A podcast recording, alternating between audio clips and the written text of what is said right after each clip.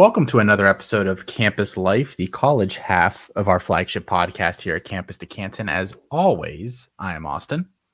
And this is Colin. Colin, you got your uh, you got your wedding this week. Do you want to guess what I got you as a present? Uh, you're not coming anymore. oh, I set myself up for that. Uh, if that's Got what you him. want, if that's what you want, then, uh, just then I'll, I'll stay away.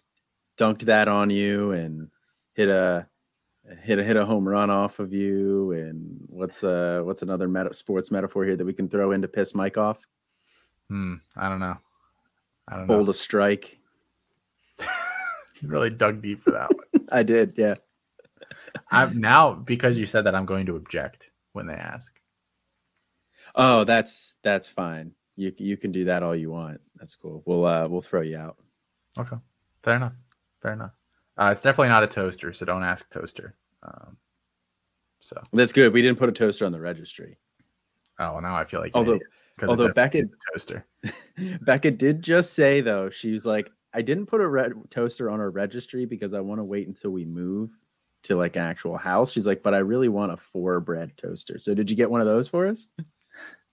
You four think I'm to slice- spend that kind of cash on a four on one that can do four pieces of toast at one time? No, No. zero chance. I like that. I like that in her mind. Like the, the toaster is like the thing that gets the upgrade when you like move to a different place. we don't have the space for it right now. That's the thing. We don't have the counter space. fancy toaster fancy fancy toaster uh so you're gonna be gone for the next couple of weeks I've, I've got some good shows lined up but I've heard. your absence so You have you have mentioned that. You have Yeah, I mentioned that. i think the people are gonna be happy uh, with what I've got, and like the time that I was away for a few weeks, maybe people aren't going to want you back after this. They might just be so used to these amazing guests that I have on. I mean, we'll see. We'll see. I think that people will miss me and my sparkling personality and the energy that I bring more than what they missed from you. But we'll see. I mean, How, who knows? how would you describe the energy that you bring, Colin? I just, I think, didn't I just say sparkling? Well, my sparkling personality. But yeah. I think the the energy that I The bring, vibes. the vibes that I bring is is good vibes. Okay, you really dug deep for that. I did. I did. Yeah. Yeah. Have you? Um, so we, I asked you about this the other day. I told you guys about that show. Did you watch Jury Duty yet? No, I haven't yet. Oh, okay. Um, I, I mean, we had I- like three NIL meetings today with Right, members. right. We've got a couple tomorrow. I'm recording Right. a show. I'm going to get to it though here in the next. Uh, Yeah. this is a crazy week too because we've got we're seeing Blink 182 live on Wednesday. Oh, nice. Forgot about that. Thursday, I I never say this on shows and stuff. I, I'll, I guess I'll say it here. It's my birthday Thursday. So we're doing birthday dinner and stuff. Yeah. Nice. And then. Friday, I have to drive out to Eastern Pennsylvania because some asshole's getting married. So Yeah. Yeah, and then to spend Saturday there too. yeah, busy week. Yeah, busy yeah. week. Um, but yeah, anyway, so just where I was going with that, the guy in that show, um, who's like the one who doesn't realize it's all all a bunch of actors around him. I'm gonna cut Um, all of this just so you know. That's fine. He is a perfect straight man for com like for comedy's sake. So he was great for that role. That's how I would describe myself. You're I feel like I would I feel like I would be good in that role in the show, jury duty. And I feel like I play that role here too. I, I supply the zany hijinks. Is that is that the relationship here? Yeah, basically. Okay. I, that's exactly how I would describe you. Zany, unkempt, wild card. Looking great tonight. I'm not even wearing my glasses. I got my contacts on. I showed up freaking ready for this sucker. Wild card. I know, seriously. All right. Well, let, let's talk. Uh, let's talk some football here. It, it is supplemental draft season, really May through July are, are the key months. Last week we talked how we're kind of approaching the first five rounds, players from each round, at least according to our ADP, that we don't want to leave rounds without. They're they're kind of our targets in each round.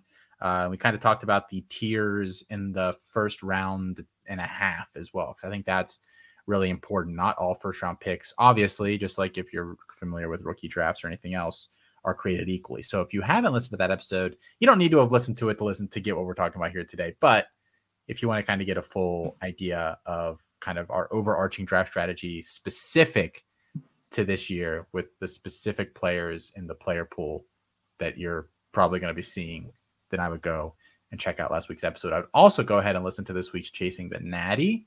Uh, Jared was away, so the inmates were running the asylum. We had Justice and Ethan Sowers on, and they talk all supplemental stuff. Uh, some uh, rain, names that are available in CFF leagues, but if they're available in CFF leagues, guys, they're probably available in your C2C leagues as well. So uh, a really good listen there to supplement what we're talking about today. We'll try not to talk about too many of the names that they talk about because obviously we don't want to give you three hours of content that is virtually identical here this week. But we did go through and we're, we're talking about the middle rounds today. So around six through 10 ish kind of varies depending on the league and how many teams are in it. But what we're going to talk about is basically kind of how we're fumbling our way through those rounds this year. The freshmen that we're kind of targeting that aren't going in the first five rounds. And again, we listed the top 60 that are going last week. So if you want to go back and listen, I am not going to read 60 straight names to you. That sounds awful. Um, but go ahead and check that out. So we've got some freshmen here. We've got some CFF options that we think are worth taking relatively early. You know, they're like the key CFF guys that are going to be available. And then some of those guys that carried over from last year that are probably worth taking in the first five rounds, but they're names that you need to be aware of and you should probably have them in your list. So that's kind of the direction that the show is going to go today. Before we do that, Colin, I, I think we have to do housekeeping though, so we don't do it at the end. Okay. That's check fair. out campus2canton.com. Devy guide came out uh, about two weeks ago at this point. 20. Certain members get it for free along with their membership. Go ahead, check your email inboxes. Let us know if you haven't found it yet. Colin's going to be away on his honeymoon, and none of us know how to work the website at all. So the sooner you do that, the better. Or else you're going to be waiting for a little bit. Colin has told me that his fiance will kill him if he's on his computer uh, yes. doing customer service stuff while they're on, on their honeymoon. So uh, there is that. The this fresh and supplemental guide is available as well, twenty dollars. Again, that one came out March first. If you haven't figured out that you get that one for free by now, I don't know how I can help you. If you're an NIL member, we are doing our one-on-one hour-long meetings with you. We have a sign-up sheet in our Discord, so go ahead, hop in there. There's like a hundred and something of you NIL folks in there. I know there's there's some of you that aren't in there as well. So if this sounds appealing to you, that's the way to get in sign up. You, you basically fill out the form. We email you. We say let, let, us get you set up with a time slot. They've been going really well. We've already had two today. I have one after we record this. We're really moving through them, but they're they're um, I, it's really fun to meet everybody face to face and just talk football and their teams and how we can improve campus2canton.com, all of those things. So if you're an NIL member, don't miss out on that. Even if you don't want to talk about your teams at all, maybe you just want to bitch about something that you don't like at the site we'll listen to it for an hour. I'll probably block you on Twitter after, but I will listen to you for an hour. So, all right. I don't know if I'd advertise advertise that. You might you might get some people now who just want to complain. I and then I they're gone. I, maybe I'll even kick them from the Discord. They can, you know, my company. I can do what I want. Um, well, it's our company, but you know, okay. Thank you. Thank you. Like I'm selling everything. I can do what I want. All right, middle rounds. ADP here last week we talked about some names. Uh, we talked we gave out three names after we talked about our top the top sixty, the top the, the first five rounds, the guys that aren't going yet. We talked about Austin Mack, the quarterback from Washington. We talked about LaNorris Sellers, the QB at South Carolina. He's definitely going in the top five rounds now. The ADP just hasn't caught up yet uh, in terms of weighted averages. And then Kaden Feagin, the running back at Illinois. But we do have a couple other names that we just wanted to toss out here that are worth taking and, and, considering in this range, which is really more about the CFF options once you get here, right, Colin? I mean, this is kind of where you really start to dive into those guys. Yeah, this is definitely where I start to dive into those guys. Like first three rounds, I'm almost exclusively taking freshmen. Like it would have to be um, somebody crazy like a uh, well Malik Benson, you know, if he's Devontez Walker, sure, yeah, Devontez Walker, somebody like that. Like I probably Riley Ren- Riley Leonard is a guy who's available in a decent amount of my leagues. He's in like none of mine, but I hear a ton of people, and that's like I just hear a ton of people saying he's available. I'm like, oh shit, I wish he was available in mine. yeah, he's a common name. He's a common name. Yeah, um, so he's a guy that maybe I would consider in the top three rounds, but not very many guys that I would consider up there. Um, once you get like round four, round five, I'll, i might start to look for some more supplemental guys, but I'm usually still kind of focused on on freshmen. Uh, and then once you hit the middle rounds, yeah, I'm definitely more focused on CFF producers. Well, let, let me toss a couple of the names at you here, Colin, because we did make a list of you know kind of those fringy Devy CFF mm-hmm. dual options that that we like, but probably weren't rostered from last year. And let me know if you think they should go in the first you know three, four, five rounds even. Okay. Uh, I've seen Trey Benson available in a couple spots, the running back from Florida State. Um, I don't know that he was like a sexy pickup last year necessarily because it's not like his counting stats were amazing. He, he wasn't mm-hmm. like RB ten on the year or anything, but he's a guy that's starting to get some some day two buzz. Everybody's favorite place to put some of these running backs. Uh, he's got NFL size. Like I've seen the Javonte Williams comps. I actually I think that's interesting. And we talked about this on last week's show, didn't we? Mm-hmm. Yeah, we talked about it a little bit. About, about, he does have. I don't think he quite has the juice that Javonte does, and he has a lot of the same negatives that he did. Um, just go listen to week last week's episode if you didn't. It's, it's all in there. It's all in there. Uh, but he's a guy that I've seen floating around a little bit. So uh, you, you, what round should he go in if, if he's available? End of the first. Yeah, yeah, he's a guy that I would start to consider. Um, maybe not at the end of the first, given how deep this class is at the top. Like, because you can get, we, we, talked about it last week. Like, you can get Carnell Tate at like pick twelve. You know, you can get Makai Lemon at like pick twelve. So I would still take those guys over Trey Benson. But the very beginning of the second round, yeah, absolutely. Like Trey, once you Trey, ben, Trey Benson or Rueben Owens, who would you prefer? Those are kind of guys that are, yeah, depending on your draft, maybe, maybe go end of first, maybe beginning second. Yeah, they're they're really close. Uh, I would probably lean Owens. I think his ceiling is ultimately a little bit higher, but Benson's the safer player, so I wouldn't fault you at all for that. Um, I don't have my rankings put up here in front of me. I should probably do that, but I they're I imagine they're very close for me to be honest. I was gonna say I wanted to pull up your rankings to make sure you uh you were you were staying honest to them here. Um, oh, okay. So we're gonna do it live. All right. Well, of course my stuff logged me out, so we're not even gonna worry. All right. Well, hang on. I uh, got I got mine pulled up here. What okay. do I have? I have Rueben Owens 13, Trey Benson 15. Man, I'm good. Wow, I think that's higher than I have both of them actually. See, my problem is after RB10, it's a whole, and this could be the, the topic for another show. It's a whole lot of meh and guys that I'm not all that interested in. I mean, like guys that like I kind of like, but like I don't really feel confident in them. Uh, like for example, I have um, Donovan Edwards at 12, Blake Corum, or Donovan Edwards at 11, Blake Corum at 12. Owens at 13, although actually I'd probably rather Owens than Corum. So I'm going to bump Owens up here as we're live. Um, Shipley, Benson, Neal, Trevor Etienne, Marshawn Lloyd, like guys like that. Like, I don't love those guys. Like, I'll be honest, but I don't have anybody else that I feel better about. Like, I I do not like the mid teen, like the teens to twenties range in running backs this year. There's just not a lot of guys that I love in that range. I think it's a lot of, and I mean, we talked about this before too, where the running back position is just kind of like 85% Jags, but I feel like this section is a lot of Jags.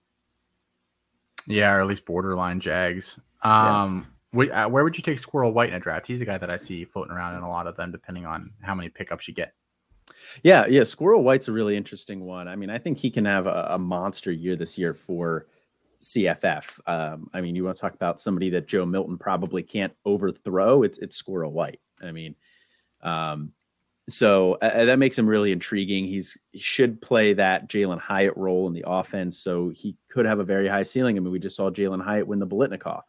Not that I'm saying White's going to win the Biletnikoff, but like, th- I think that level of production is in his range of outcomes, and he was a freshman last year, so you're going to be looking at three to f- two to three years of that level of production. So I do like Squirrel White a lot for CFF. How much do I like him for Devy? I don't know. He's 160 yeah, he's pounds. He's tiny. Um, he's like 5'10, I think, 5'9. Um, so he's pretty small, pretty much slot only. So I he's a guy that I would start to consider maybe in like that third round range, maybe fourth round. That's probably where I'd start looking at Squirrel White.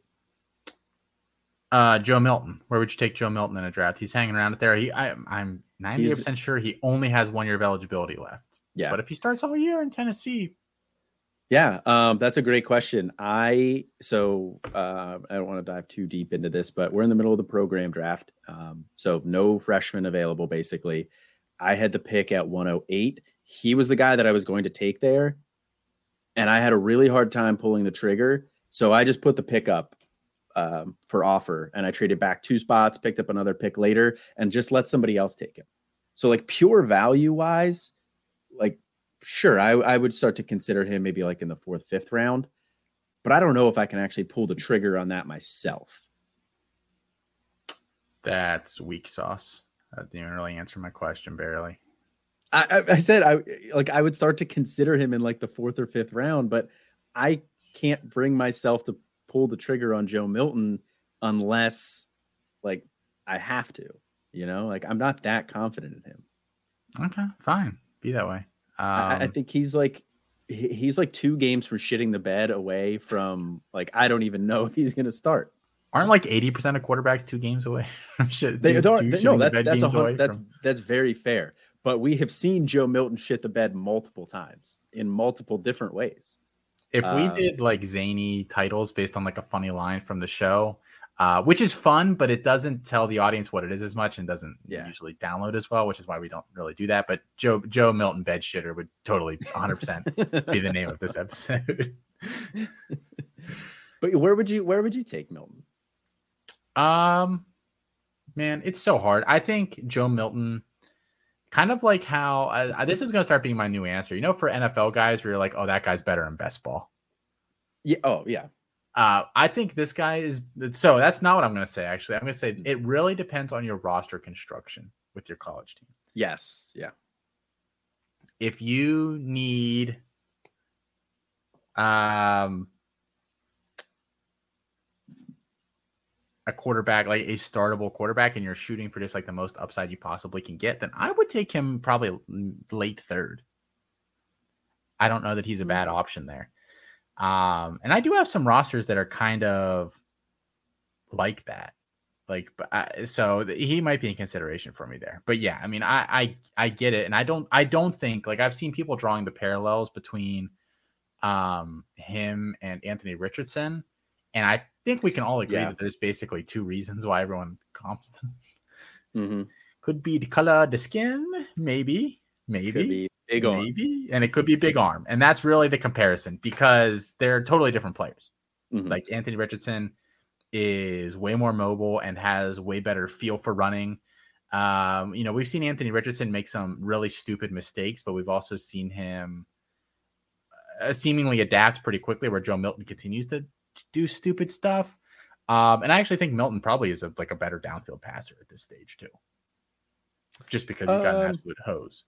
Like you've got, you're throwing a squirrel white. You yeah. literally just take a five step drop and you just throw it as hard as you can down the field. And guess what? Safety's not getting there. The corner's probably already burned.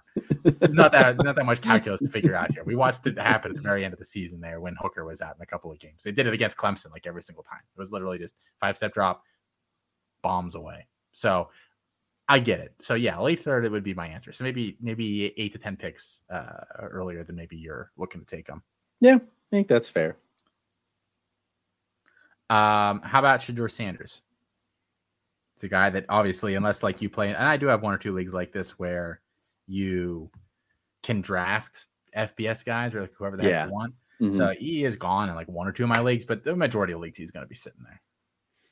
Yeah, um, Shedeur Sanders is a guy that I would be more willing to take uh, take earlier because he has two at least two more years of production. Does he have two more years he can take three more years if you okay. Want. Okay, he could take three more. Okay, so I he has there's multiple. some hubris involved there that is not going to allow that to happen, and, and that might Very not even be on his part. It might be on somebody related to him's behalf, but I I yeah. highly doubt we get three years of. Very, yeah, but I think we get three years of him there, he wasn't very good. Like that's true. I, I think we get two years of him though, which helps. I'm not necessarily sold on him for Devy purposes yet. I think there's a lot that he needs to clean up, um, but I like that offense. Uh, I think he's going to put up nice CFF production, and I think there's more Devy hope for him than for you know a lot of other guys that you would take outside of some of these bigger name uh, quarterbacks in this freshman class. Um, you know, if we're comparing his Devy potential to a Devy potential of a guy like Austin Novosad or Aidan Chiles, like I think they're pretty comparable. And honestly, I might even give a slight edge just to name value for Shedeur Sanders. I have Shedeur um, about 15 spots ahead of those guys in my rankings. Yeah. So I, I, I think people people underestimate the difficult path to earning and keeping a power five quarterback job. Yeah. Like obviously they're play Vanderbilt, like whoever can I could probably play there. Um, but like it's difficult even at these mm-hmm. kind of mid-tier, you know, what we think of as no offense, like rinky dink type programs that aren't really serious about competing. Like it's still hard to get those jobs. Yeah, yeah, it, it definitely is. Uh, so like I, I, you know, I think that's very valid. So his his Devy potential is on par or maybe even slightly better than some of these quarterbacks that you're probably taking in like the second round. Um, so I would consider Shedeur Sanders in the back half of the second round, um, beginning of the third we, have talked a little bit about Shedeur on this show. I don't know that I want to have like a full soliloquy, and they actually talked about him on Chasing the Natty this week as well. So uh, oh, if you nice. want to hear two other people's thoughts on it, uh, Ethan and Justice, I think do a good job. I think there's there's arguments to be made on both sides, and I think the the good is that the good is so funny because it's like Colorado Colorado is going to be terrible, and that's a good yeah because yeah they're gonna be they're gonna be behind and they're gonna probably be in shootouts. So that's awesome if we're talking about just pure CFF projection for the next year. He is he's I, I would not classify him as a dual threat player, but he is relatively athletic and he can move around a little bit. And I think he gets like a handful of touchdown rushing touchdowns this year. Yeah. And you know, four to five hundred yards maybe. Um I, I think he can probably achieve that. Um and I think, you know, the fact that he's Deion's kid certainly helps because they're NFL teams. Like we see NFL teams and we hear the stuff they say like after the draft about where they had guys in their boards and like it's shocking. It's really shocking. And it so it's not shocking when they say, oh well, you know, he's got NFL bloodlines. His dad didn't play quarterback and like be but we're gonna go there. Like it so he has those things on his side. Obviously, the downside is that it's a huge step up from the FCS I've been on the record saying this. I don't think he was considered a get in recruiting. I mean, he was going to go to like Auburn or something. Like he he didn't. No, he was going to go to he's going to go somewhere in Florida before he went to Jackson State. He's going to go to like USF to be honest. Thing. Like he wasn't going to a big school because he's not that good. Mm-hmm. So I do wonder if he just kind of straddles the line between kind of Devy, kind of CFF, and never really hits on either. Moving forward, yeah. That, uh, but um, well, I will. I feel pretty good about his Devy, uh, or I mean his CFF, not his Devy. Um, I feel pretty good about his CFF because, like you said, Colorado's not going to be good. I like the Sean Lewis offense, uh, so I think he's going to have to throw a lot. Um, you know, so I, I think he'll he will put up numbers for CFF. So that's kind of why I'm willing to take that gamble there because you, I feel like his floor as a CFF producer is high enough that if I don't end up getting anything for him from Devy, I won't look back and hate myself for picking him in the back half of the second, early third. So here's the risk. If you think that's fairly plausible, then I don't know why you wouldn't just wait five rounds, take Malik Hornsby or something. You know. Well, I don't think Malik Hornsby has much of an NFL future at all. I don't either. But if that's like a significant worry in your mind, then why even go there? It's not a significant worry, but it is a worry. I, I this is like a, not a question. Like this is like a hypothetical. Like mm-hmm. if, if if you're thinking that, then maybe just the smarter move is to just not do that and go find somebody a few rounds later. Yeah, I mean that's typically what I, that's typically what I will do. Yeah. But if you're asking me where would I finally feel comfortable taking Shedeur, it's like back half of the second, top of the third.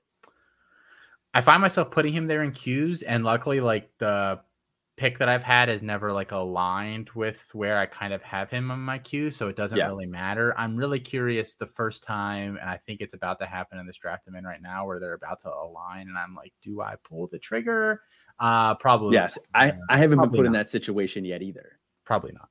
I, so I'll be we'll totally see. honest, but I, I think he's moderately intriguing. I'm not saying, you know, I'm not saying I would never draft him, and I'm not saying, you know, I, I, am taking him even where I have him ranked. I, I, I, really don't know what to do with him. But uh, enough about Shedeur. The other name that I want to ask real quick about is actually one of the guys he's going to be throwing to this year. A guy that's mm-hmm. I see available in uh, almost all of my leagues is Jimmy Horn.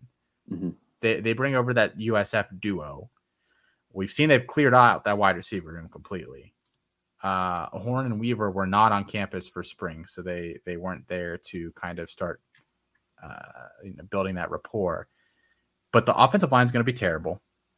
They don't have other receiving options, and he kind of has the the, the skill set where he can get open quick. He can work short. You get the ball in his hands and you just kind of let him go to work.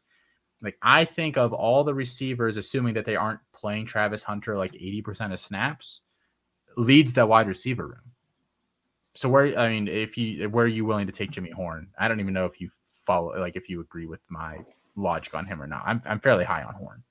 Can I wait till I come back to answer this? I'm currently in the middle of drafts and I have him he is the top player in my queue right now. So I would like to not answer this. He's topping um, one of my queues as well. I'm kind of sitting um, sweating a little bit. But to give a real answer here, uh, I, I, agree with a lot of what you said. I, I mean, I think that the ultimate deciding fa- uh, the, the thing that's going to ultimately make or break Jimmy Horn is how much wide receiver Travis Hunter plays. And we just don't have that answer right now. But even if Travis Hunter does play like, you know, 75, 80% of snaps at wide receiver. His role doesn't, I don't think his role will inter, over, intersect with Jimmy Horn's all that much. Um, like you said, Jimmy Horn is a guy you can get the ball in his hands, you can get it out quick, he can get open quick, uh, you know, and the Sean Lewis offense does like to take advantage of that. Now they don't so the, Dante Cephas plays like, played on the outside a lot. Devontez Walker played on the outside a lot. Those are the two guys most recently who have done really well for Sean Lewis. Um, you know, they, I want to say Isaiah McCoy um, was also a boundary guy, I believe. So the last couple receivers that have done well in Sean Lewis's offense have been boundary guys. But I agree with you that Jimmy Horn is the most is the best wide receiver on that roster. They do not have a lot of other options there. Again, Travis Hunter notwithstanding. So I think he could have a massive, you know, workload this year, and he could be really good for CFF. And then we're now we're talking uh, NFL bloodlines again. You know, he's Joe Horn's son. Um, so the kids might be too young to remember Joe Horn on this. Uh, that listen to this year show, Colin.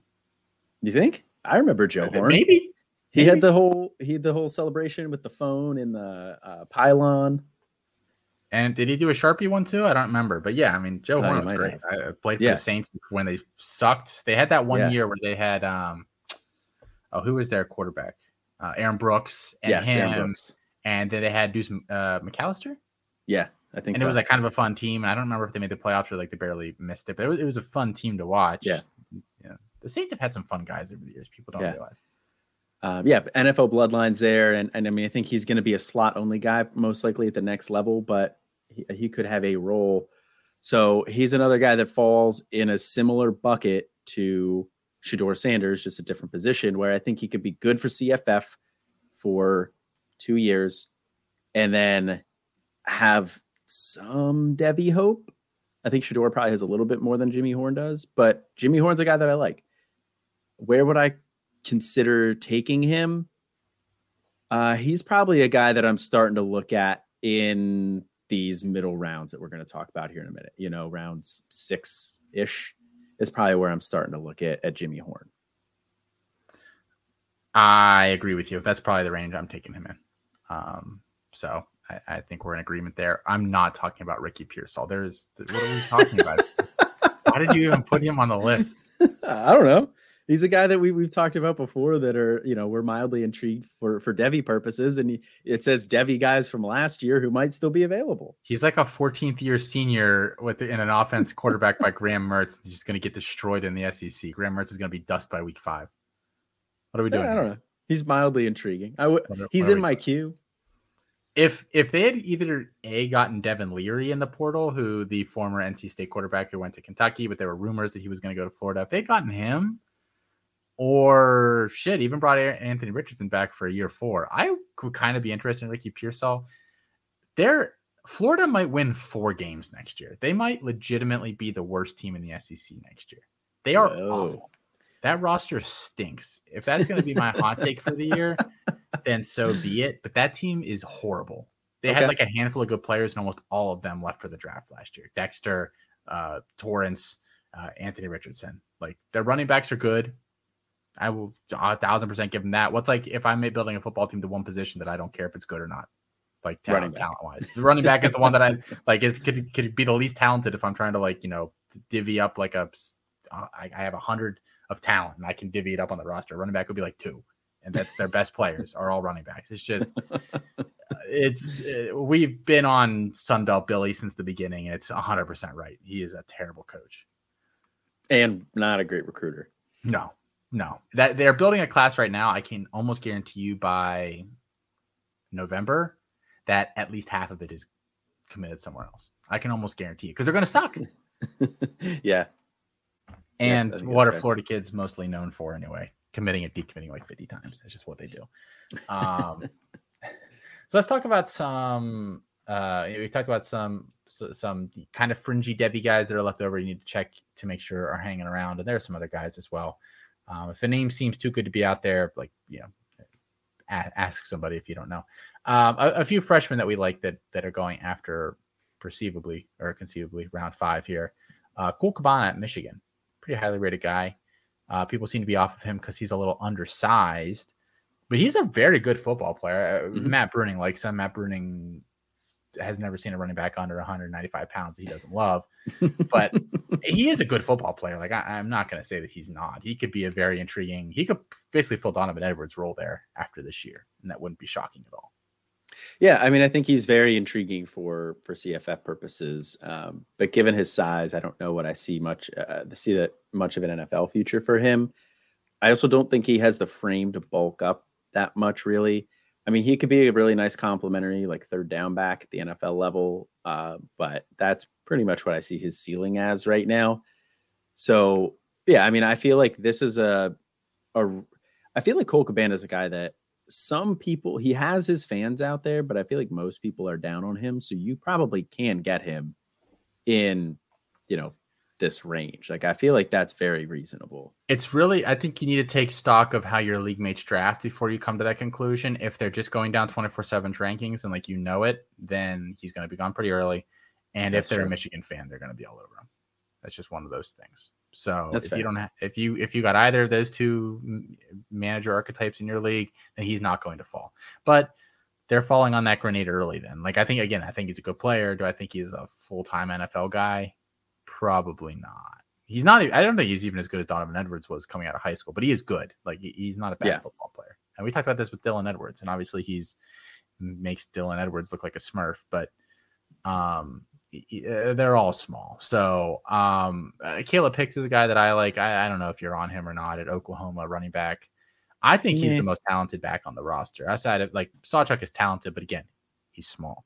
Yeah. Jovantae Barnes, I watched him for the Devy guide. I wrote him up was not interested in him at all uh, coming out of that. And then you got like Marcus Major, who will factor in this year, but he's been there 80 years. Um, so I, I think Caleb Hicks, if something happens to Jovantae Barnes, that injury lingers, there's a chance that he just he gets touches this year and doesn't look back. I don't know how he was rated so low this year. Yeah, I mean, I think that's really interesting. I, I, I he was definitely rated lowly. I'm not the biggest fan of Hicks. Uh, I think he's a good candidate to go in this range, though. You know, like yeah. I, I think he's a guy guy who deserves to go in this range.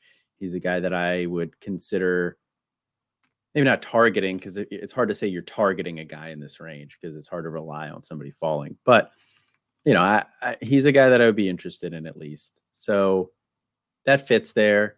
He said it's a little bit worrisome with Jovantae Barnes's foot, uh, and then Gavin Sawchuk is is talented, but he's small. So I, I think that's very reasonable. Emory Williams, your guy. Um, I I get where you're coming from on him. I just I can't help but think that he probably gets recruited over, which is my big thing with him at this point. Yeah, I mean, I think that's very possible that he could get recruited over. You know, they Miami tried to bring in Jaden Rashada uh, in this class at one point. You know, they were connected to him um, before he went to Florida, did that whole thing. So, you know, they were they were kind of trying to recruit over him, but I like Emory Williams uh, as a prospect. Uh, he, he's got good size, six four. He's 190, so he could stand to put on a little bit of weight, uh, but he looks like he has the frame to put on some weight. He has a big arm. You know, he puts plenty of zip on passes. He throws us some touch when he needs to. Uh, he throws from off, off, platform, from multiple arm angles. Well, I think he has some good arm talent overall. You know, needs to improve his a wide uh, uh, his, his ball placement. Needs to clean up some of the mechanically stuff mechanically, but I think he's a good quarterback. I think that this is the, the question is, is he going to get recruited over? Is the big question. And Tyler Van Dyke will be the start of this year and then presumably going to go off to the NFL. We've seen them, we've seen teams bring in freshmen, and the guy who's been there in the system for an extra year has still, you know, has has won out that uh, on that job even over a guy who may have been more talented. You know, it's difficult for true freshmen to start right away. So I think he has a, a good shot at starting next year, unless they bring in a transfer. That's the concern. Because um, Brown on the roster, I don't think he's it. But I'm willing to take a shot in this range on Emory Williams, and honestly, I'm willing to wait towards the back half of this middle range. So, you know, like we're talking around like 10, uh, because I don't think you have to take him that early. I have not really heard anybody talking about Emory Williams, uh, but I think he's out of these quarterbacks that are going late. I think there's some Devy potential there, you know, just given his skill set, uh, and that he'll be at Miami if he can claim that job. I um I think I had him just outside my draftable uh, prospects this year, and I'm pulling it up real quick just to confirm that. Um, yeah, I did. He finished at a 0.5907. I consider a 0.6 as my cutoff, so it wasn't that that far below. Uh, I, I, think recruited over as a, a, major. Like he's at Miami. Mm-hmm. I think they're. I don't think they want to start a three-star quarterback at the U with kind of the lofty, like whether we think it's correct or not. Like the U hasn't been the U in 20 years, but they think there's they still are. They're trying to get that guy. So I I think that they will aspire for more than Emory Williams.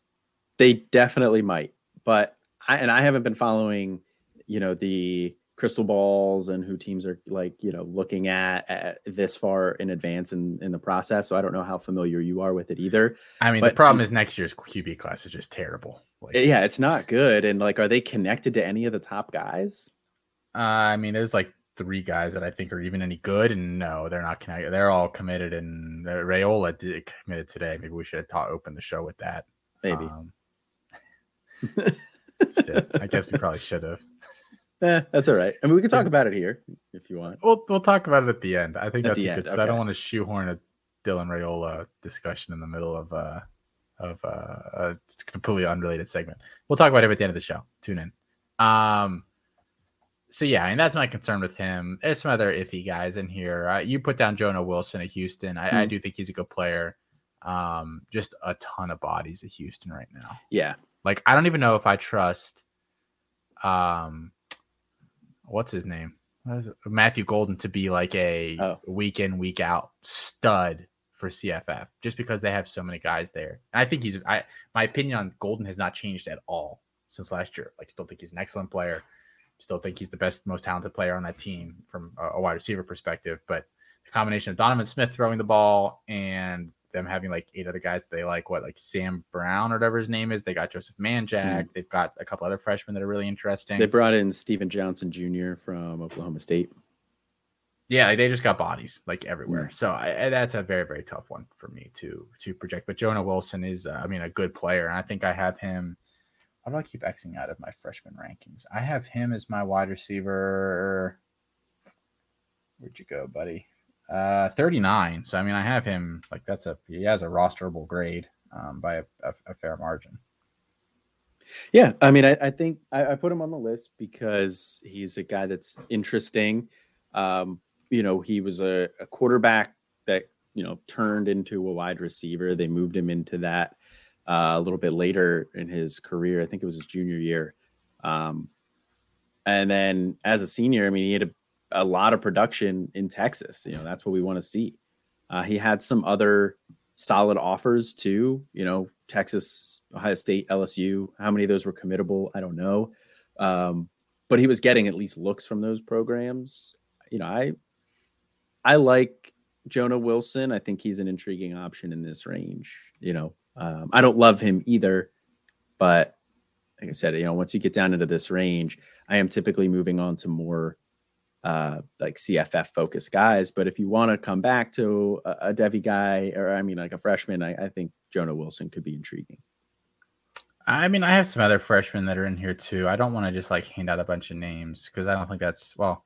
Some people find that useful. I think some people just want names. But um, guys that I have in this range, Shamar Porter at Kentucky. Um, but I think he plays the same role that Dane Key does. So how much does he play over the next couple years there? I, I, don't really know. I really like Jackson Harris at Stanford. I think he's just flat mm-hmm. out the most talented wide receiver on that roster. But again, freshman, new coaching staff. Um, I mean, that's a good thing for him because they are not tied to any of the guys that are there. But I, I, I don't know how how well that works out. Rodney Gallagher at West Virginia might be the most talented wide receiver on the roster the day that he steps on campus there. But he's yeah. like Tavon Austin, like the, to like gadgety to the extreme right now. A guy that I don't hear a lot of people talk about, Colin. I think I want to hear your thoughts on him. Nathaniel Joseph, wide receiver mm. at Miami. He is small, mm-hmm. but there is Rondale Moore in his game. I and I think he's a little old, which Rondale Moore was not. Um, but I, I think there's a lot of Rondale Moore when I watch him that I, I'm kind of intrigued by. And again, Miami does not have a ton of great wide receiver talent there right now. Yeah, I mean, I think that's where it starts for me. Is it's Miami does not have a lot of good uh, wide receivers right now. You know, there's they've been struggling to find a, a, lead wide receiver for a while, despite what Mike Valerie might say about Colby Young. Um, I so there's definitely opportunity there. Nathaniel Joseph definitely undersized, 5'8", 170 pounds, uh, but he is very explosive very fast as well. So, like you said, there's a little bit of Rondale Moore to his game. I think that he has some versatility to him, like like Moore did. So you could use him in a variety of ways. I do like that they brought in um, Dawson as offensive coordinator from Houston. The question is, will and this is also kind of a question I have about Emory Williams too, is and Tyler Van Dyke this year as well, is will Mario Cristobal get out of Dawson's way and let him kind of do his own thing. Because if he does, and I think Nathaniel Joseph could be intriguing. Um, if he doesn't, and he kind of handcuffs Dawson, then I, I don't know what I see the the ceiling with Joseph being. So he's an intriguing option in this in this range for sure. Um, he could be very he could be used very creatively if given the right offense.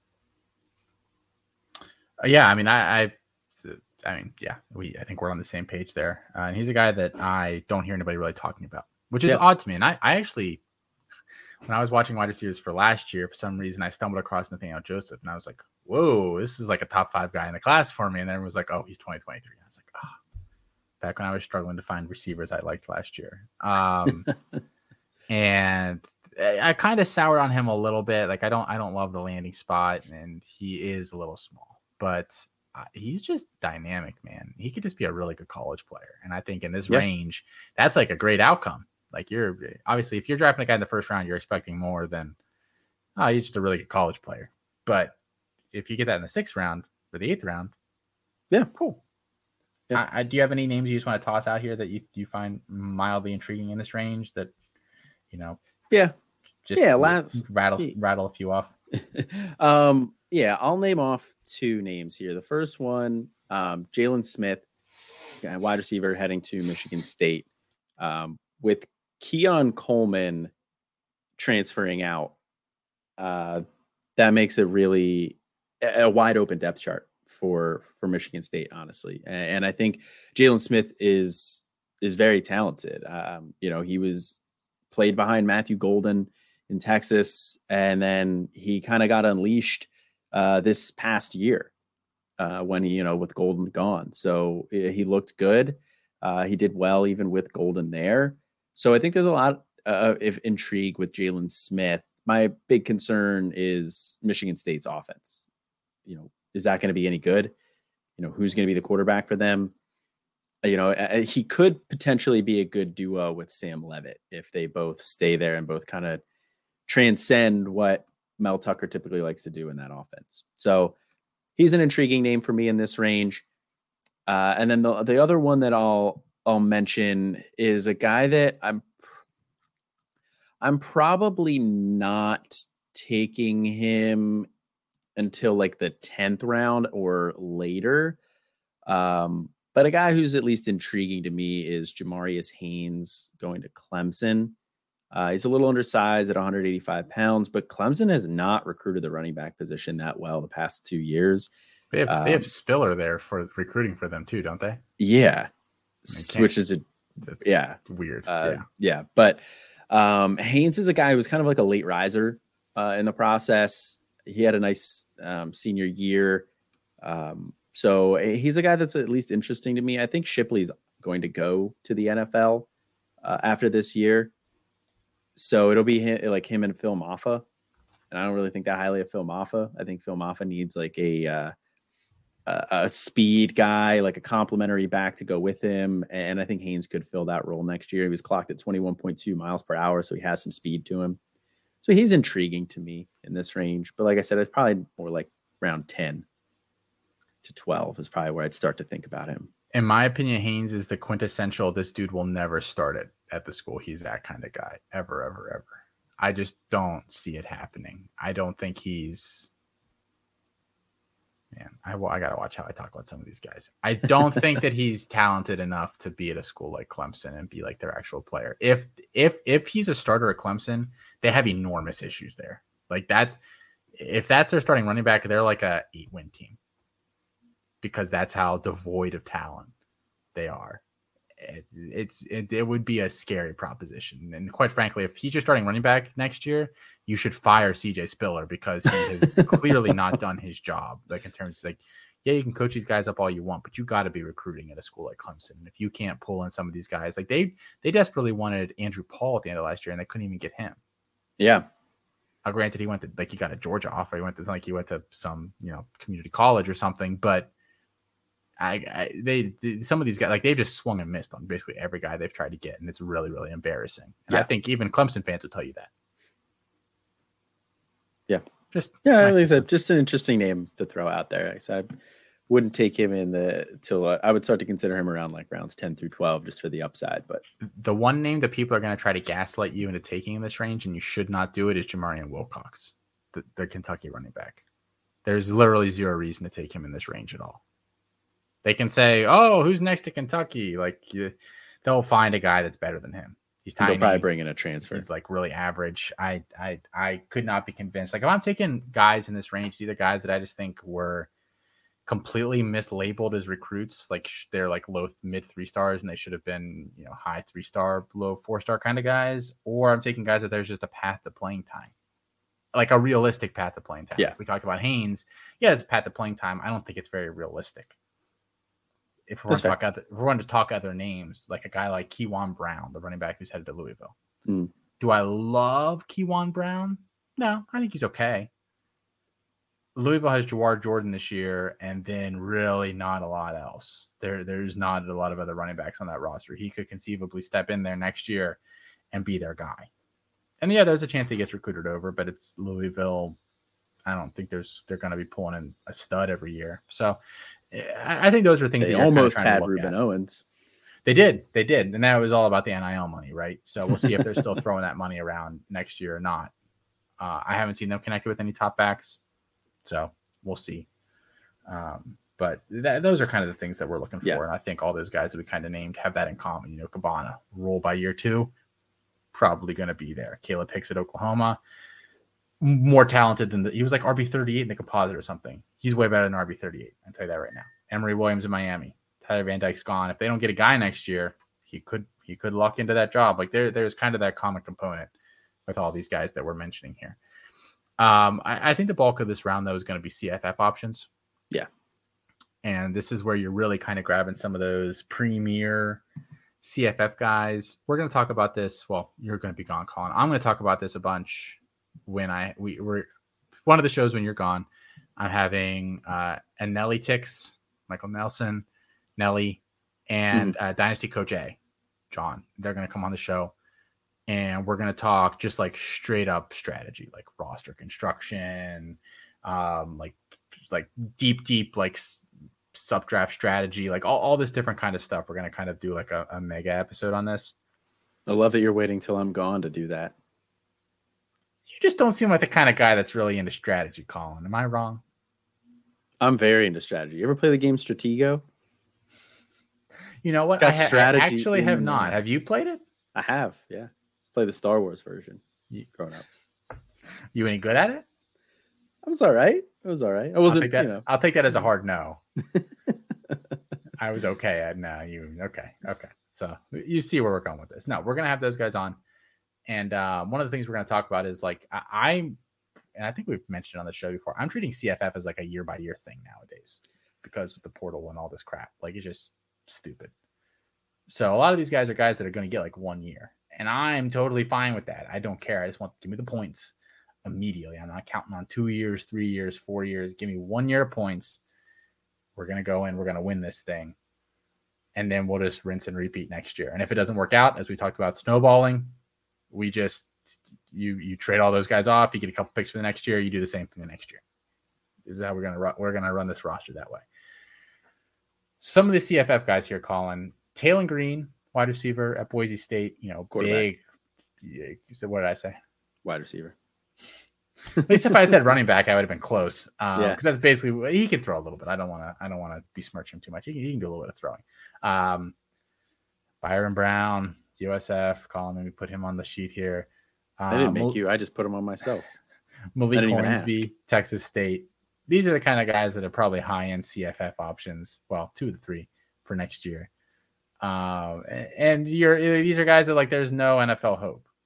Like really, Taylen Green might have a tiny bit. Might have a tiny bit. If you squint, we can do the Jaren Hall experiment all over again here. um, but they're, I mean, they have like serious issues. But these are guys that are going to probably they're going to run a bunch. They they're in they don't play in particularly difficult leagues. Like they're not playing tough defenses. These are the kind of guys that you're going for uh, in this particular range. Yeah, yeah, I agree. Uh, I like, and you notice the trend with all three of these guys is they're all rushers yes. uh, is so they're they're all guys who they can't really throw that well necessarily. I mean, Byron Brown, like I did not watch USF last year, so I'm not going to comment on like whether he can actually throw. Just box score scouting, he he had like two decent games at the end of the year last year, throwing the ball and running the ball. Um, and I do really like that USF offense, which is why I put Byron Brown on here. Now I do think USF's offense is probably one of those where this is a year, maybe a year too early. I think they're going to get that because they bring in Alex Golesh from Tennessee, the offensive coordinator from Tennessee. The assumption is he's going to implement that uh, Josh Heupel system there, the Art Briles with the wide splits. I think he's going to implement that at USF. I think that's going to work really well at USF's level. Uh, so I think this is going to be a an offense that I'm really going to target next year. But for this year, I still think Byron Brown's going to win that job, and I think he's going to be good enough with his legs, uh, and that system is going to help him out enough that he'll be a good CFF producer. I mean, he put up at the end of last year like it was like depending on your scoring, it was like a 30 point game, and one was like a 40 point game at the end of last year in two starts. So I like Brown, Hornsby, mega mega athlete going to Texas State uh, with JG G, GJ Kinney. I always do that. I always flip them. You nailed it. Says Did you see you say it fast enough and no one can tell anyway? That's what I do. I just go Gigi oh, Kinney. Yeah. Gigi Kinney. No one knows. Perfect. Gigi. Yeah. Call him yeah, Gigi. that works. Yeah. That works. Like um, yeah, so he's goalkeeper. If anybody doesn't know. Malik Hornsby's there with with Kinney, and that's going to be presumably a very uh, high paced offense. It's going to be a, uh, good offense for fantasy production. So if Malik Hornsby can start there, I think that's kind of what you're looking at for him too. Taylen Green, probably the safest of this bunch, though. Uh, we are very confident. I'm very confident that he's going to start. Um, I don't. I don't there's not even another contender, is there? Not so that Bachmeier was there and he's gone now. He's at well Louisiana Tech. They don't have another yeah. guy there. Yeah. Um. Well, they brought in somebody last year, didn't they? It was like a three star kid. Not that I think he's going to challenge for it, but they had Hauser until the last minute. I don't remember who they kind of you know backfilled their class with to mm-hmm. replace mm-hmm. him, but I, I, mean it wasn't a guy on Hauser's no. level in terms of recruiting no. pedigree. No, but uh, I think Taylen Green I don't think he offers quite the same ceiling that Brown and Hornsby do, just because I think those offenses are going to be faster paced. I think Boise's offense is going to be a little slower, but he's definitely the safest of the bunch. But I like all three of these guys in this range. Let's skip over to running back here. Again, just a handful of names, but these are guys that I believe our recruiting team or our, our CFF team has roughly top 24, 36 of their position, which means they're probably going to be startable guys for you as well. Uh, my Pitt Panthers, Rodney Hammond stepping in there for Izzy. Um, for people that don't remember, uh, Hammond actually probably took that job away from Izzy and then got injured in game one, um, but looked excellent and looked excellent every time we saw him last year when he came back. So he's a guy that has probably legit, you know, top 12, 15 running back upside this year. Um, uh, Cameron Skattebo is kind of one of hashtag my guys. He was at San- Sacramento State last year with uh, Coach Taylor, who's now at uh, Stanford. I forget his last name, so or first name, so I just keep calling him Coach Taylor. Um, Eric, Troy, Eric. It's not Eric. no, Eric's from uh, Friday night. Friday Night Lights. Yes, yeah. which is why I, I Coach Taylor. I'm like, uh, it sounds like I'm talking about Friday Night Lights. Um, I haven't watched that in a while. I have to go back and watch that again. Um, but Skattebo was his running back last year. Was incredibly productive. Like he's not an NFL level athlete at all. Um, but he can catch passes. He's probably the best back on that roster. They really liked him in spring. So uh, Skattebo's kind of hashtag my guy. Um, I don't have a lot of other things to say about some of these guys. RJ Harvey down at UCF, probably the Bowser replacement. Been a very productive position there with Mhm. with Malzahn and his offense. Yeah, Aidan Robbins. Pigs wrote a really nice article on on RJ Harvey um, on his Substack as to you know hit what his potential ceiling could be, and that's really what drew my attention to RJ Harvey. So I'm he's been bumping up a little bit, a little bit at a time for me. Aidan Robbins at BYU now. I think they think he's going to be the guy. And then Malik Sherrod is the new Jordan Mims at Fresno State. Granted, I don't think this offense, or I don't expect this offense to be as good. They lose a lot of pieces. They lose Cropper, Marino. They lose um, Haener. They lose another receiver too? But he's he's a solid player. So uh, those are the kind of guys you're kind of taking. Yeah, Remigio's gone. Um, so but they they he's he's a good player. I think he can have a, a maybe flexible able to be flexed in your flex position. uh, wasn't sure how else I to to put that. That's right. Um, That's right. I, I think all those guys are guys that I'm kind of considering in this range, and there there are some other guys too. It, it can really vary by league as to who's available. Yeah, uh, what you said at the top of this segment here, with like treating more CFF as more of like a one year thing, I, I think for the most part, I'm in on that as well.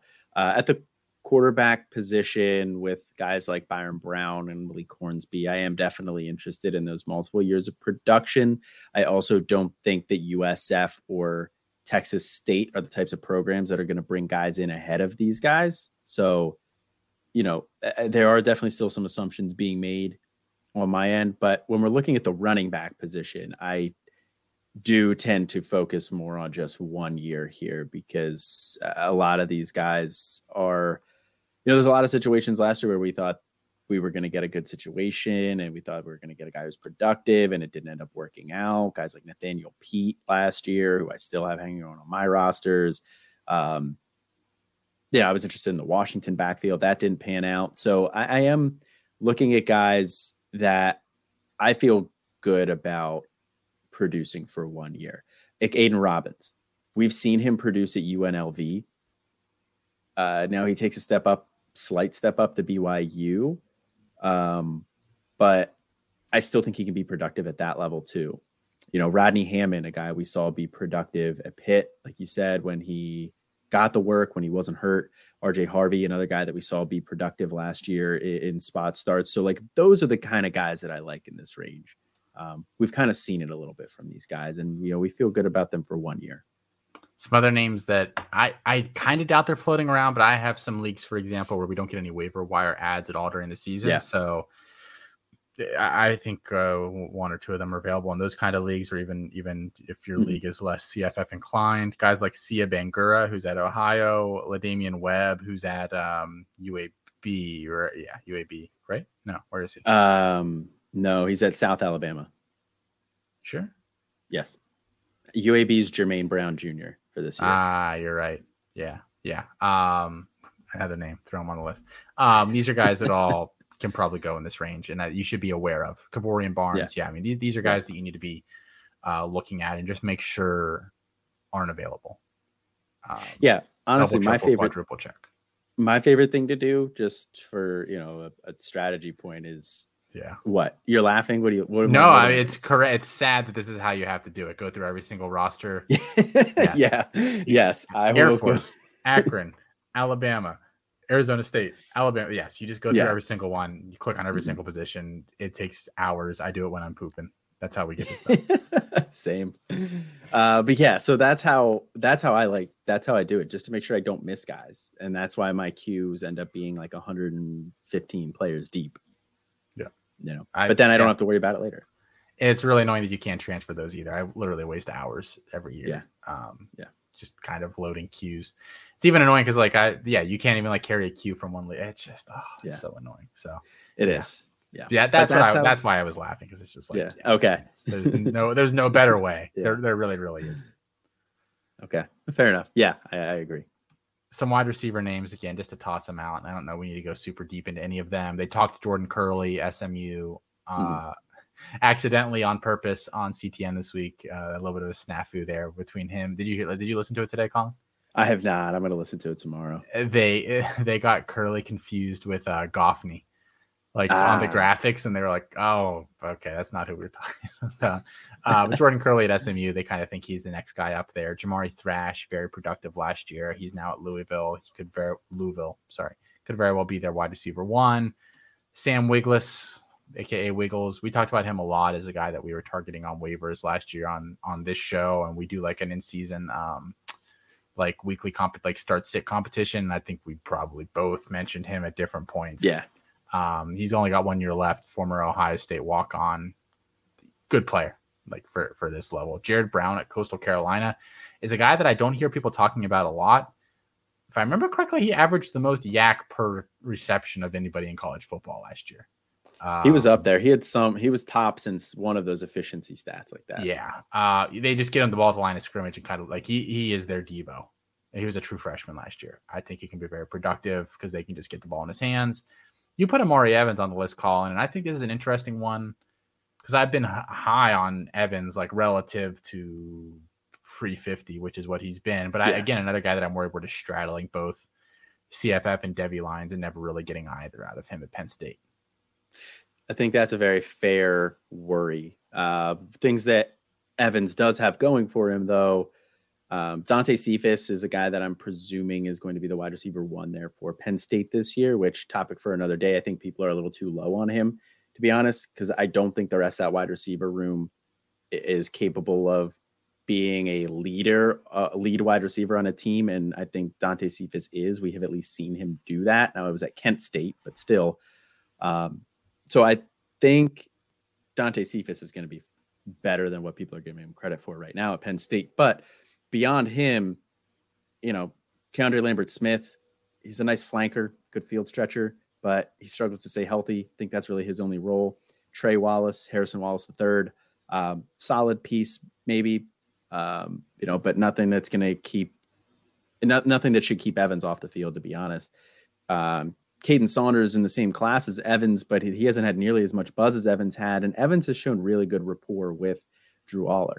Um, Allar threw a touchdown to his only touchdown last year was through Evans. He threw a touchdown to him in the spring game. They just kind of have good rapport. So I think that'll help him, both of those things. You know, but there is definitely the worry that he's kind of straddling the line between it won't be quite good enough where you want to start him for CFF. What's his Devy potential? I don't know uh, at this point. We haven't really seen quite enough, but he's a guy that I, and I'm a homer, but he's a guy that I like enough that I would I, I would look at in this range. And the one thing that I actually think I, I, hear some people argue, and I, I'm just unsure about it, is that Penn State's going to open up this offense over the next couple years because they do have Allar. But guess who they have in the backfield? They've yeah. got Nicholas Singleton and Kaytron Allen back there.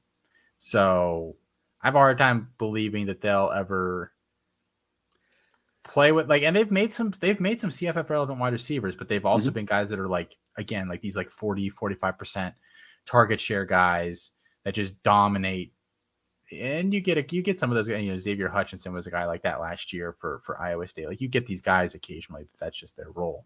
Jahan Dotson was, was was there, Penn State. Um, but like, I, unless he's one of those guys, I'm just I'm worried that there's never a guy there that's totally intriguing with him there, even though they we think they have the quarterback to mm-hmm. make that switch and and go that direction.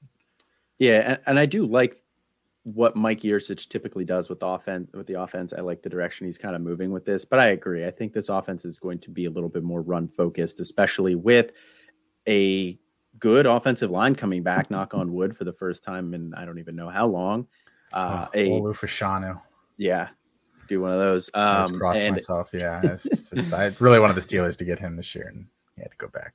Um, and, and, then you know a, a true sophomore who will be getting his first start at quarterback. I, I, think we could see a little of them lean on the run a little bit more, especially given the talent back there. So I, I share your concerns with that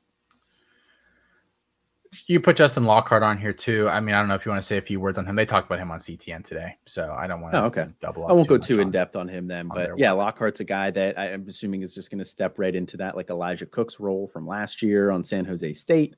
I think he'll be productive for CFF purposes. I think he technically has two years left if he wants it. I'm not 100 percent sure on that, but um, yeah, I think he and Chevan Cordero will be a nice pair this year at least tight ends. There's a couple interesting names. I do not agree at all with the name you put on here, we can talk about that here in just a second.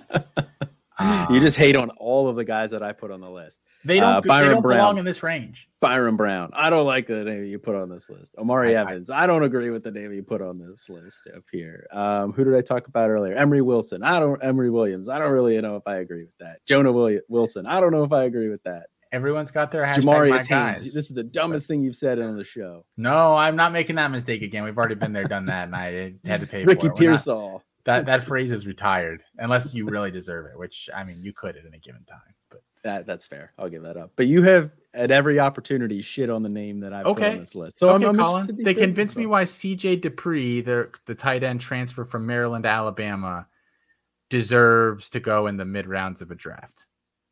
Explain it to me, please. Uh, I mean, I think that he has some. He has more Devy potential than a guy like RJ Maryland. Um, you know, just given their size, I, I think CJ Dippre is intriguing from a Devy perspective, and I think he could be, you know, mildly productive as far as the tight end position goes at, at Alabama. We don't really love any of those receivers, um, and if Tyler Buchner does end up winning that job, you know, he is comfortable targeting the tight end given his, you know, the offense that they did with uh, oh, they had with Mayer. Tommy Rees is the one who's coming over from Notre Dame to Alabama.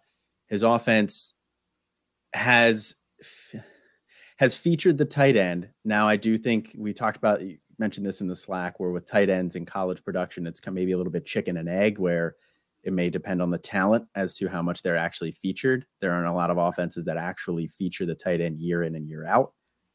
So I will agree and concede the fact that CJ Dippre is probably not the type of guy that you're going to feel good about force feeding targets at the tight end position. But at the same time, he's going to be a Bama tight end.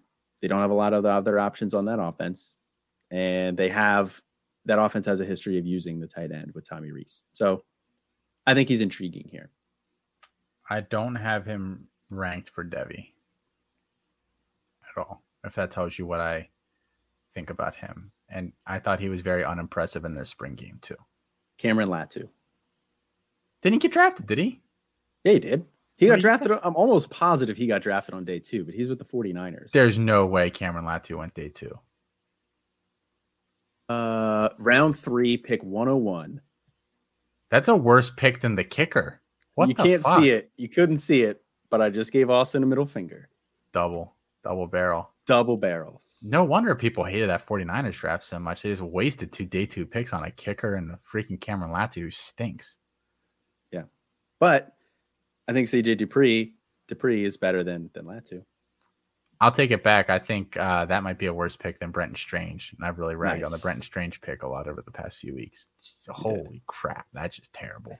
this is what we're talking about with NFL front offices earlier. Like Cameron Latu is like an undrafted free agent guy. Like literally, yeah. I, that's baffling to me that mm-hmm. that that that's intriguing to them at all. Um, RJ Maryland is on here. He's going to be a CFF guy. I think yes. you know you, there's not a lot of legit CFF options at tight end. I am mildly skeptical because I believe, if I remember correctly, he had like one or two really big games, and the rest weren't great last year. We'll see. New quarterback. They lose Rashee Rice. We'll, we'll see what happens with them. Uh, Colston Loveland at, at, at, Michigan. They again they talked about him on CTN today. We don't need to talk a lot about him. Um, I don't know like size is going to be a concern for him again, and I think he probably can get bigger than Maryland. But uh, can he be 240? And if not, is he kind of skilled enough to operate outside of that? I don't know. Mason Taylor, Jason Taylor's his dad. Well, I just realized he only changed one letter there. That's interesting. um, literally just realized that. Um, See if another brother Basin. I was gonna say, what, what, what, what are you gonna, where are you gonna go here? Um, yeah, um, Jason Taylor, former Miami Dolphin edge. I don't know if he's a Hall of Famer yet or not, but um, his kid, he flashed a little bit at the end of the year. Uh, and then the, the, the holy grail of them all is Oronde Gadsden Jr. And again, they talked about him a lot on CTN today. He got the position change. He's now listed at tight end. He's functionally a wide receiver, and he's their best receiver by a mile. Like, yeah, unless he gets injured this year, there's not a scenario where he doesn't finish tight end one. I'm sorry, there's not. He's going to get peppered with targets, unlike any tight end out there. He's going to get targeted more heavily than Michael Mayer was targeted last year. Yeah, and that was Michael Mayer's call to fame was just that he was getting peppered with targets.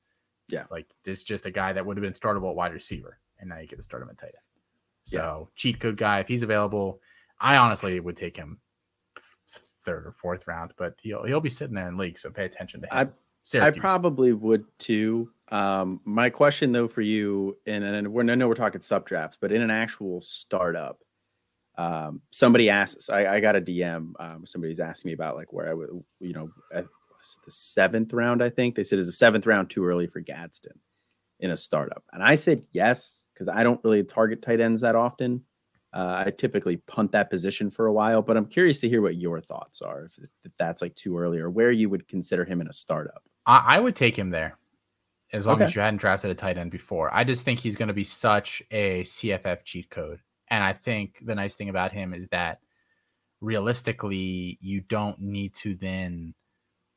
It allows you to allocate resource. Like even though you're, you know, it's a seventh round pick, it, it's kind of early. You now really don't have to have that many other tight ends on that roster if you don't want. Like you don't need to kind of have some of those backfilling, you know, maybe CFF tight end options you can pretty much just grab like two two Devy guys that you like and roll with that.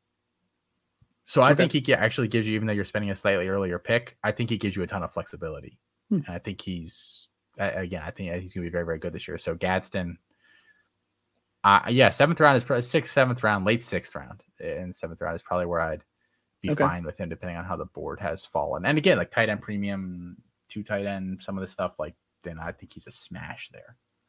Hmm. Okay. Interesting. But no NFL upside. I, I, think he's not an NFL player. I've seen a couple of, of folks kind of hyping him up, and I just don't get it at all. But um, okay, I agree with that. Who, who's to say? Um, all right, Colin. Uh, freshman profiles. We've got two. I guess we do. You want to talk Dylan Raiola real quick first? Follow out from Dylan Raiola's yeah. commitment. We have a pay uh, a, a YouTube video up. Go ahead and watch it. Uh, Raiola, top quarterback in next year's class, was committed to Ohio State, decommitted in December. Uh, has was basically between USC, Nebraska, and Georgia. Committed today to Georgia. Um, so I think the main takeaway I'm actually taking from this is actually not Dylan Raiola related. It's that Malachi Nelson, like we don't have to worry Safe. about some guy coming. And I think Nelson's a better player than him. Um, but we don't have to worry about that. So I think that's my big takeaway. Uh, what's your what's your big takeaway, Colin? So I haven't watched Raiola yet. I haven't watched anybody in the 2024 recruiting class yet. I'm not part of the recruiting team. It takes me a little while to start to get into some of these guys. Um, so I won't really comment too much on him as a player.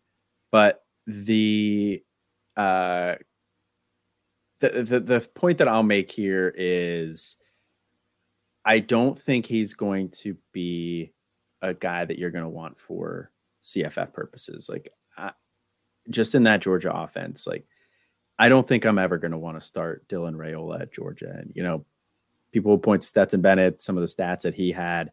Um, from what I understand about Raiola, he's not a runner like uh, Stetson Bennett kind of was. So I don't think you're going to get that production with the legs. So I don't think you're going to really want him for CFF purposes. And then how has Georgia done recently developing some of these top guys they've got? Not all that well. How how many guys that they've gotten recently have we considered like actually like top quality? Like they've gotten guys like Brock Vandagriff. We did not like Brock Vandagriff as a group. They got Gunnar Stockton. We were lukewarm on Gunnar Stockton. I, I, they had Justin Fields is the one argument mm-hmm. you can make, and they totally botched that whole thing with Jake Fromm. Mm-hmm. But other than that, I mean, they, it's not like they've gotten guys where we're like, yes, like that's the guy. Raiola, I think, is better than any quarterback they've gotten recently, right? Yeah, yeah. Like I said, I haven't watched him, but I would assume so. I mean, everybody else tells me he is. So people that I trust. Um, but yeah, I mean, I don't, I don't know. I, I think there's a little bit of risk there. So I will. He'll probably end up being my QB one in the class but maybe next year might not be a year that I'm targeting quarterbacks. Uh, I Raiola graded out disappointingly for me. Um, he wouldn't have even been the top, a top two guy in this year's class. Um, okay. Obviously, he has his senior year still, so that's not a final grade by any stretch. But um, I don't get the hype hype about him. Good player, you know, uh, tier one. He graded right into it, but I I think there's some struggles there, and I think he's got very heavy feet, even though he can move around a little bit. He's not really what I'd call elusive. So um, I think Georgia's the perfect spot for him. I said Nebraska would have been fun just because they, they're. I think Matt Rhule is really kind of building something there, and that would have really mm-hmm. kickstarted it. But Georgia kind of, you know, they brought a new OC, but they want to do the same things, like push the ball downfield, be aggressive. Uh, that's kind of his bread and butter. So um, I, I think it's actually a really good landing spot for him. So uh, we'll, we'll see what he does there. Okay. Freshman profiles, Colin. Let's knock these out uh, here and then get everybody out of here. Uh, who have you chosen to talk about tonight? I have chosen to talk about Isaiah Augustave, uh, running back going to Arkansas. Uh, he was, you know, a, a, riser throughout the recruiting process. Ended up at the RB twenty one in the composites. He's a four star guy, decent offer sheet, but only took one visit. Arkansas all the way, signed in December. Um, and he's a tall running back. He's listed at six, at least on 24 7. He's listed at 6'2, 195 pounds. Um, so he's tall, kind of lean. I think he can add some weight, but I do think he's always going to be a little bit of a leaner back, um, just given his frame and his height. He's got very good long speed, uh, clocked at 21.7 miles per hour. Very good long speed, routinely outruns defenders. He also gets to top speed pretty quickly. he's, he's got some good burst to him. Uh, he's a little bit more fluid than Sutton um, as an athlete, but he has a little bit of shiftiness there. Uh, but he's an upright runner. Uh, he, he bends more at the waist when he takes on contact rather than like dropping the pad level. Um, you know, so that's a, a, little bit of a concern with me. Uh, I uh, he kind of he doesn't run with a lot of power behind his pads, and I think a lot of it is because of the way he his lean build uh, and the way that he kind of leans forward uh, rather than dropping his weight. Um, but Augustave, I think, is going to be a good fit in Arkansas. I wouldn't expect him to do much of anything this year. Raheem Sanders probably headed off to the NFL you know, and then you're kind of looking at AJ Green, maybe still there, Rashad Dubinion, and Isaiah Gustav. And I think he is right in the mix with those guys in terms of talent. So we could see him step up and, and carve out a nice role there, especially given his athleticism. Uh, he does have to improve his pass catching ability. I haven't really, he only had one catch in his career. Um, so he's pretty much an unknown in that area. But I, I like Augustave. Uh, he I cooled on him a little bit throughout the process because uh, I'm not sure if I see him being anything more than a committee back at the NFL level. I think he has uh, the athleticism and the rushing ability to be an NFL running back, but my concern is what the uh, what that ceiling is with him, and I'm just I'm not quite sure that it's there. Um, yeah, I mean, I, I like him a lot, and I think uh, like those Arkansas guys, they are just really uh, every every guy that they kind of get there offensively has a very intriguing athletic skill set. Yeah. Um. So yeah, I um I, I, am a big fan. I have him top ten in the class.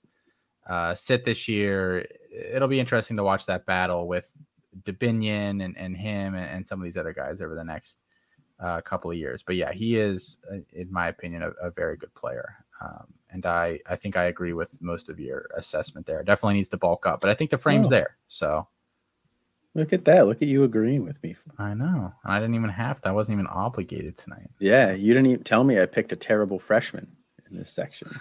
You know, the rest of your picks have been so bad tonight that you could have picked about anybody here, and I would have thought it was at least acceptable. Okay. So, uh, if we're being honest, I chose Kedrick Reescano the Ole Miss running back, a guy that I think has gotten lost in the shuffle a little bit in this class to the point where we didn't even really talk about him last week in the first uh, few rounds uh, segment of, of supplemental drafts. He was a late riser here for the services. Six, he's listed at six foot two ten on on Ole Miss's website. That's up from like one ninety five ish. He was listed on twenty four seven.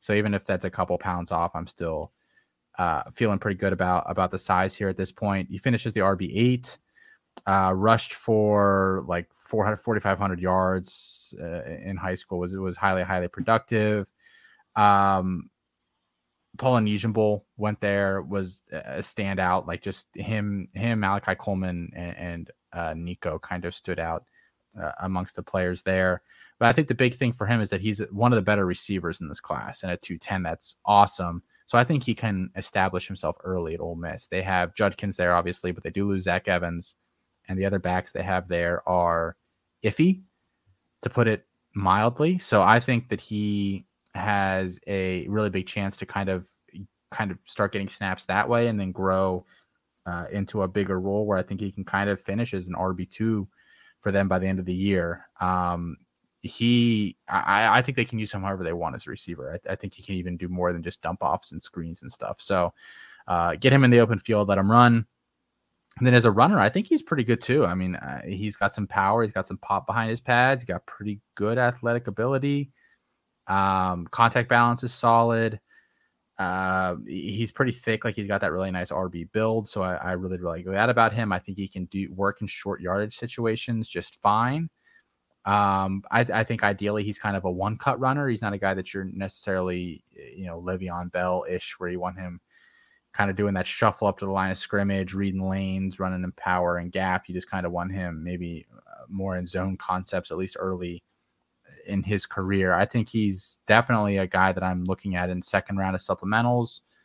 Um, and I think if something were to happen to Judkins, we could see him rush for 1,200 yards in the SEC. You know, not quite as good as Judkins, but I, I think he's a very good player. So a guy that's getting slept on. I believe he's my RB six in the class, and that was what he finished as our uh, for our group in our supplemental guide. Um, but yeah, really, really good player. Yeah, I like Reescano. Like you said, that there's definitely an opportunity there for him to carve out a role this year. I, I mean, we saw last year uh, this offense ran a ton. Don't think they're going to run quite that much, but Judkins is going to get his, and you don't have to worry about that. But there is plenty left over for another running back, and I think that could be Reescano this year. Um, so I, I, I like that call uh, with Reescano. I I do think he's being slept on a little bit too. All right, guys. Well, that's going to do it for tonight's show. Make sure you're checking out everything that we have to offer over at campus2canton.com. Uh, the podcast feed, guys, still bumping. Chasing the Natty, Campus Life, Back to Devy, Devy Debate, Canton Bound, Future Freshman, and the official all on there every single week. Yeah, that's right. We have seven shows weekly for you, something for you every day. So go ahead, check that out, and leave us a review, five stars. Tell us whatever you want. Really, really helps us. Uh, I will be back later this week. Colin, congratulations to you from everybody at C2C. Thank you. Except for me. Yes. Thank you. You object. I know. Exactly. Until next time, guys, I am Austin. And this is Colin. And have a good one.